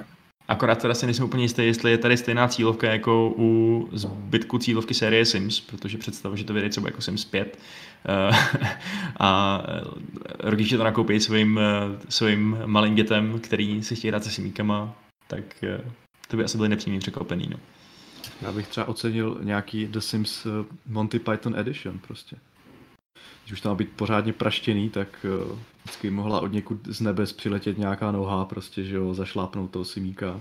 Taková jako na, na, nabustěná prostě verze tady tohle chaosu, když se člověk snaží nevést ty simíky prostě k té prosperitě, ale naopak k tomu, jak zlikvidovat, tak by to mohlo být trošku víc funny. Já myslím, že si podle toho klidně mohli podepsat Pythoni a udělat tam nějaké speciální eventy, které mi nebyly vysvětlitelné a byly by vtipné. Dokud ještě nějaký Pythony taky máme, co? Postupně nám ubývají, bohužel. Tak no.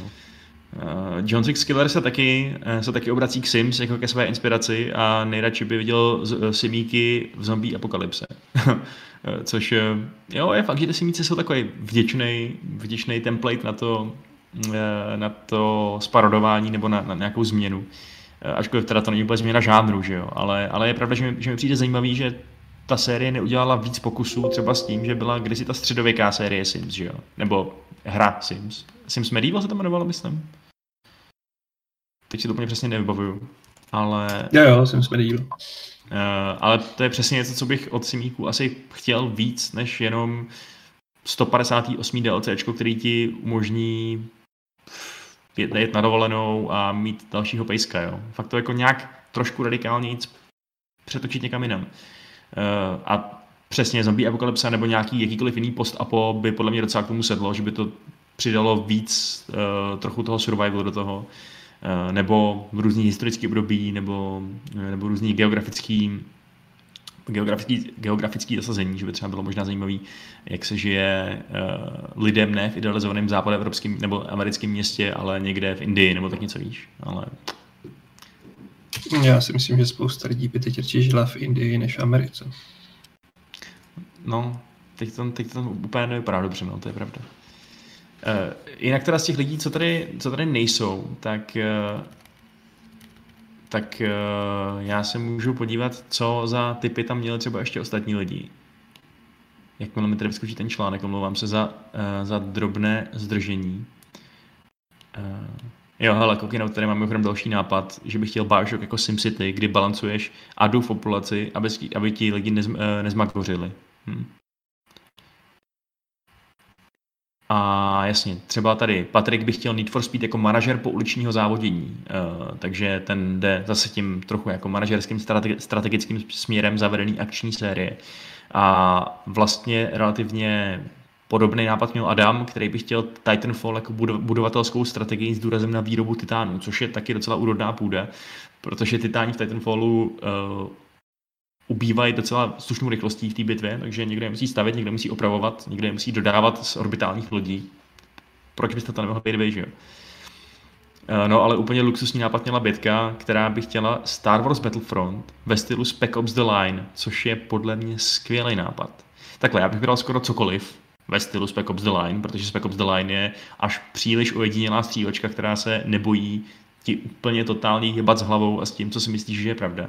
Ale kdyby to bylo ještě ve světě Star Wars, uh, opravdu v, ve světě Star Wars, kterém víme, že umí být depresivní uh, a trošku, uh, trošku takový divný v tom, co se tam děje. Jako přesně Betka dává za příklad to, že seš klon v klonové armádě vypěstovaný na zabíjení a všichni ostatní kolem tebe jsou úplně stejný jako ty. To je recept na pořádný psychologický šity. Jako jo, no, já se trochu obávám, že mám pocit, že takovým velmi něžným krokem směrem jako k Spec Ops The Line byla kampaň v posledním Battlefrontu, jako, kde si hrál za tu imperiální důstojnici těch speciálních jednotek a viděl si postupně jako to zlo a trochu se bojím, že je to maximum toho, co se dočkáme v tomhle směru. Ale jinak souhlasím, že se to hrozně líbilo dát tomu takový větší temný feeling a klonové války jsou super a samotní kloni jsou prostě dobrý nápad na zpracování čehokoliv. Mám pocit, že i ta poslední série Clone Wars tohle to trochu řeší a nejsem si úplně jistý. Uh, já jsem poslední sérii Clone Wars člověče ještě neviděl. Uh, musím se k ní dostat po Castlevany a potom, až se podívám na Sunderland Till I Die, což vám všem doporučuju, protože uh, vyšla druhá sezona na Netflixu a ta první sezona je možná nejvíc fascinující dokument, co jsem kdy v životě viděl. Takže pokud vás aspoň trošku zajímá fotbal, tak tohle je fakt je to, je to něco docela neuvěřitelného. Jak Hele, je to fakt dobrý. Uh, jak, Co? Adela tam jsou- nesouhlasí? Nesouhlasí. Jak tam jsou ty emoce, jak tam, eh, jak tam je ten neuvěřit- neuvěřitelný přístup do zákulisí toho sportu, který běžně fakt není vidět, to zákulisí. Fakt ho nevidíte, fakt nevíte, jak to chodí v tom pozadí. A tady je to úplně všechno ve svý nahý nefunkčnosti zobrazený. Takže to je super. A tohle je teda chod klubu, ne jako fanouškovský. Je to dohromady. Je to, je to smíšený to, co pro ty lidi v Sunderlandu, což je dost chudej region eh, na severu Anglie, nebo město, eh, co to znamená pro ně ten klub, že fakt tam jsou scény, ve kterých eh, ty knězové v těch kostelích vedou své modlitby, začínají tak, že má Bůh požehnat Sunderlandu FC, aby, aby se mu dařilo, že fakt to pro ně znamená úplně strašně moc. A do toho vidíš, jak ten klub je nefunkční, jak, jak, jak, jak, jak, jak je prohnilej, eh, osobníma vztahama, jak eh, je tam dělaných tolik chyb v tom managementu a jak, jak ty hráči třeba to už nezvládají psychologicky a tak je to Pouštěl, tak jsem nic nečekal, nevěděl jsem ještě, že to je jako legendární, nebo že to je, že to je skvělý a byl jsem tím úplně totálně odstřelený, když jsem to viděl, takže to fakt doporučuji. Nebo ještě se musím podívat. Mimochodem, když už jsme u téhle kulturně fotbalové vložky, neviděl jste ten nový seriál uh, Game of England? Jo, The English Game. The English Eh, Game, no. Ještě jsem to neviděl, někdo mi to doporučoval, myslím, na Discordu právě, kde máme hezkou sekci uh, o filmech a seriálech, kde padají fakt dobrý doporučení, který bych si většinou rád pustil, akorát člověk nemá milion času.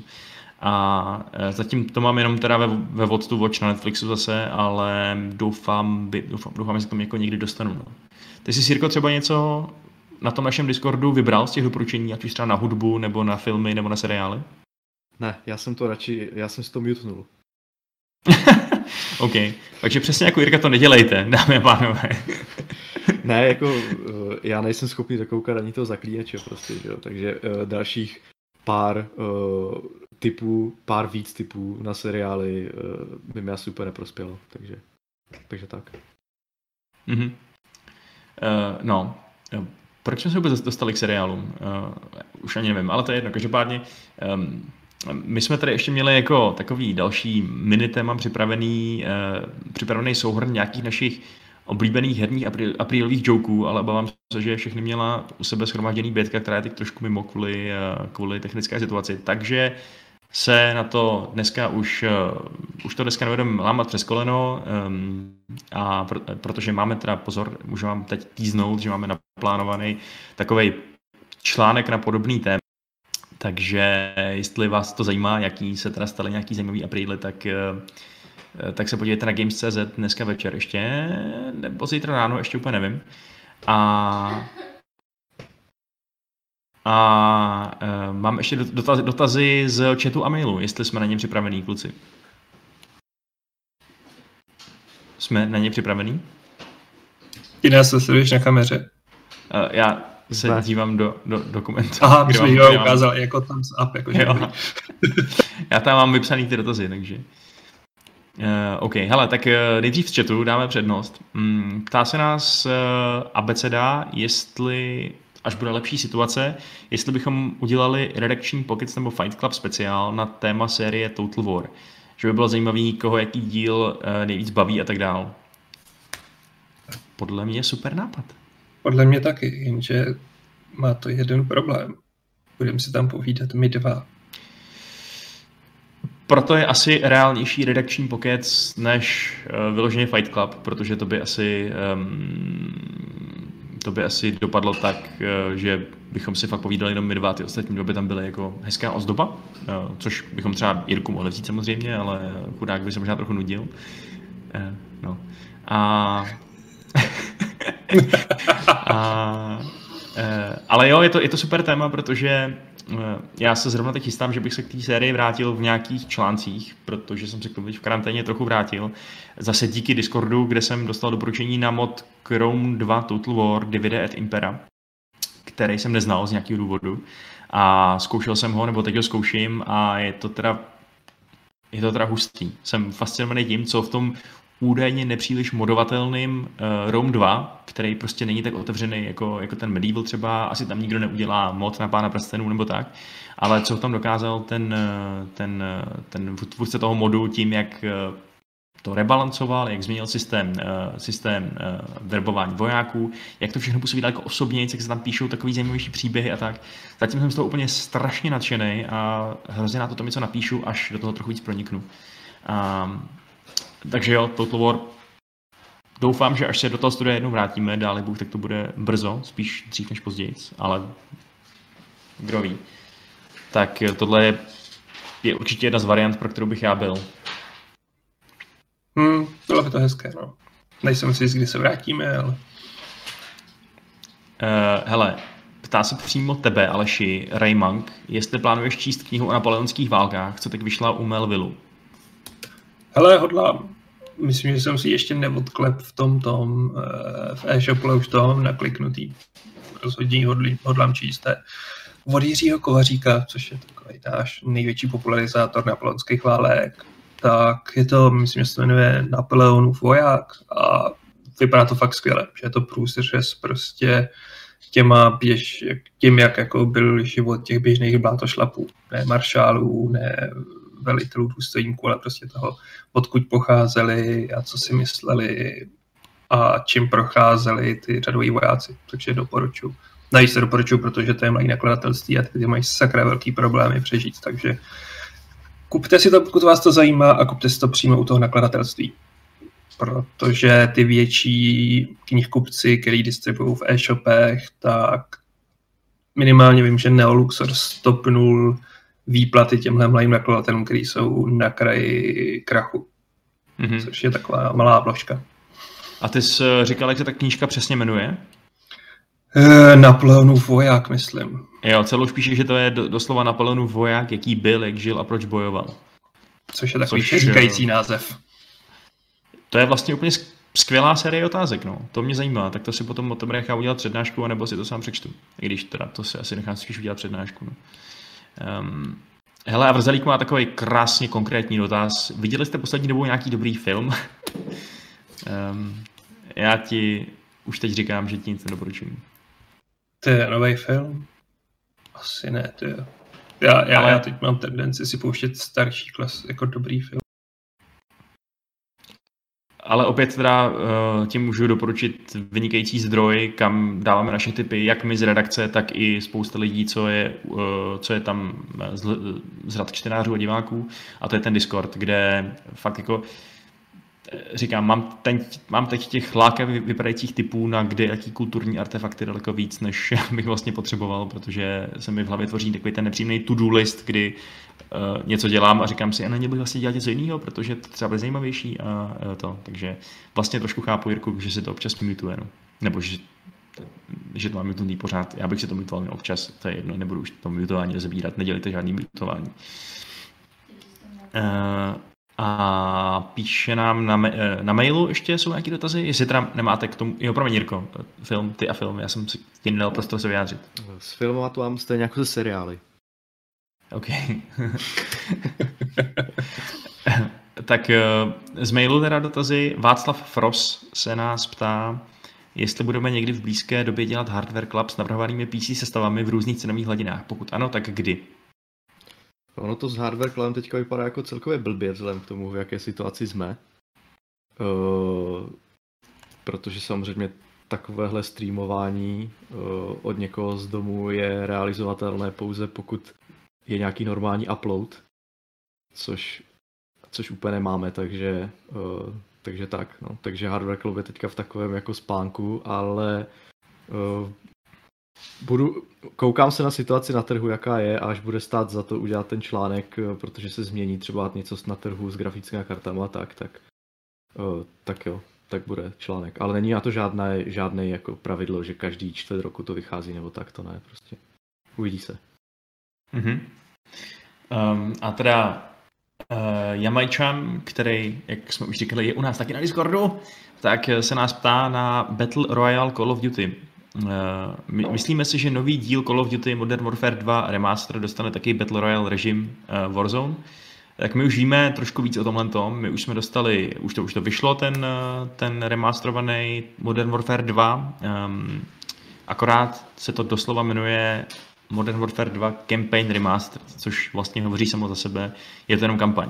Oni nechtějí trhat komunitu, když teď mají Modern Warfare nový, že jo, takže to je vyloženě jenom ta singleplayerová kampaň, která se promítne do toho Warzone i do toho klasického multiáku COD Modern Warfare tím, že tam přibydou uh, nějaký nový itemy, skiny, uh, myslím, že ta mapa na Warzone dostane nějaký, nějaký nový lokace, které jsou založené na lokacích z Modern Warfare 2. Uh, takže uh, to bude mít nějaký přesah, ale samo o sobě to určitě vlastní takovýhle režim mít nebude.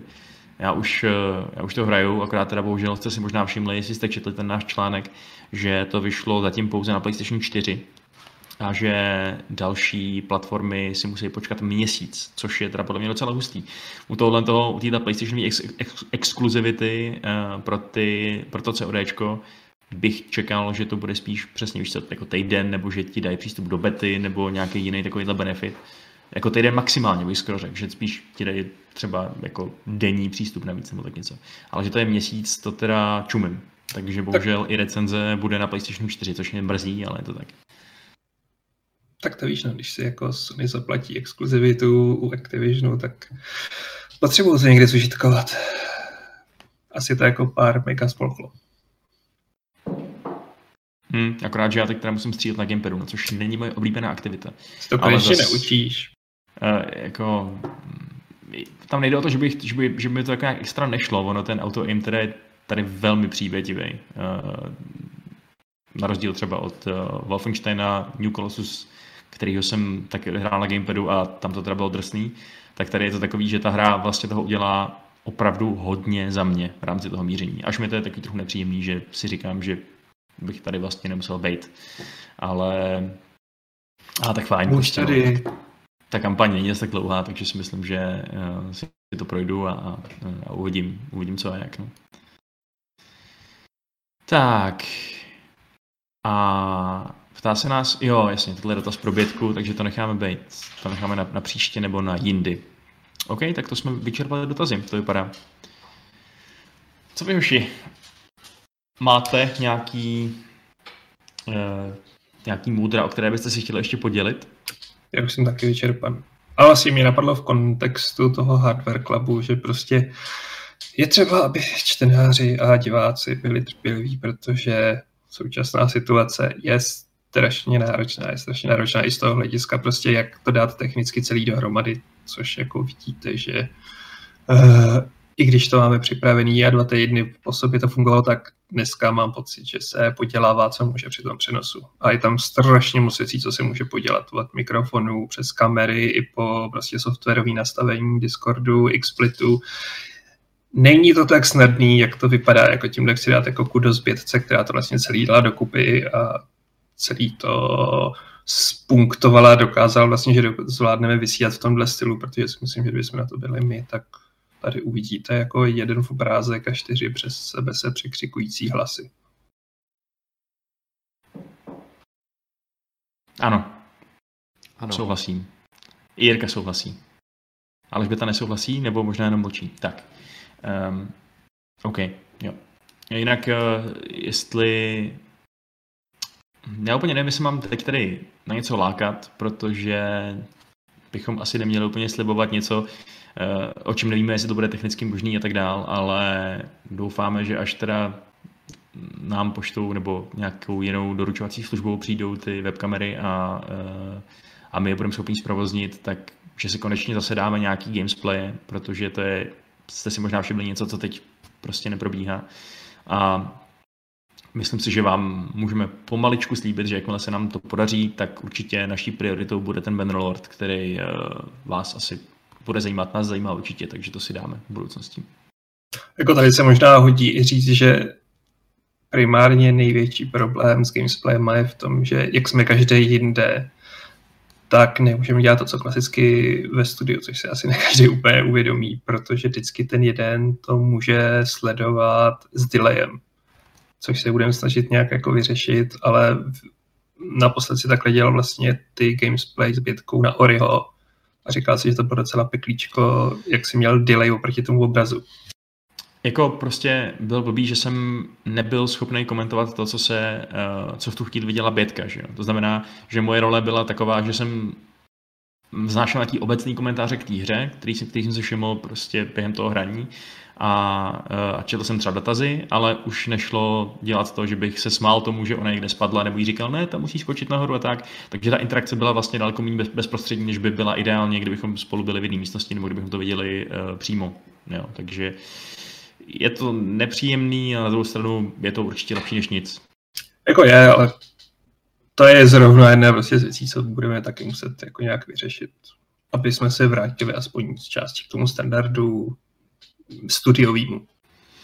Ano, je to pravda. Uh, takže doufám, že se, nám to povede a že teda eh, z podcastového formátu přejdeme i na podcast, eh, i na formát gamesplayový.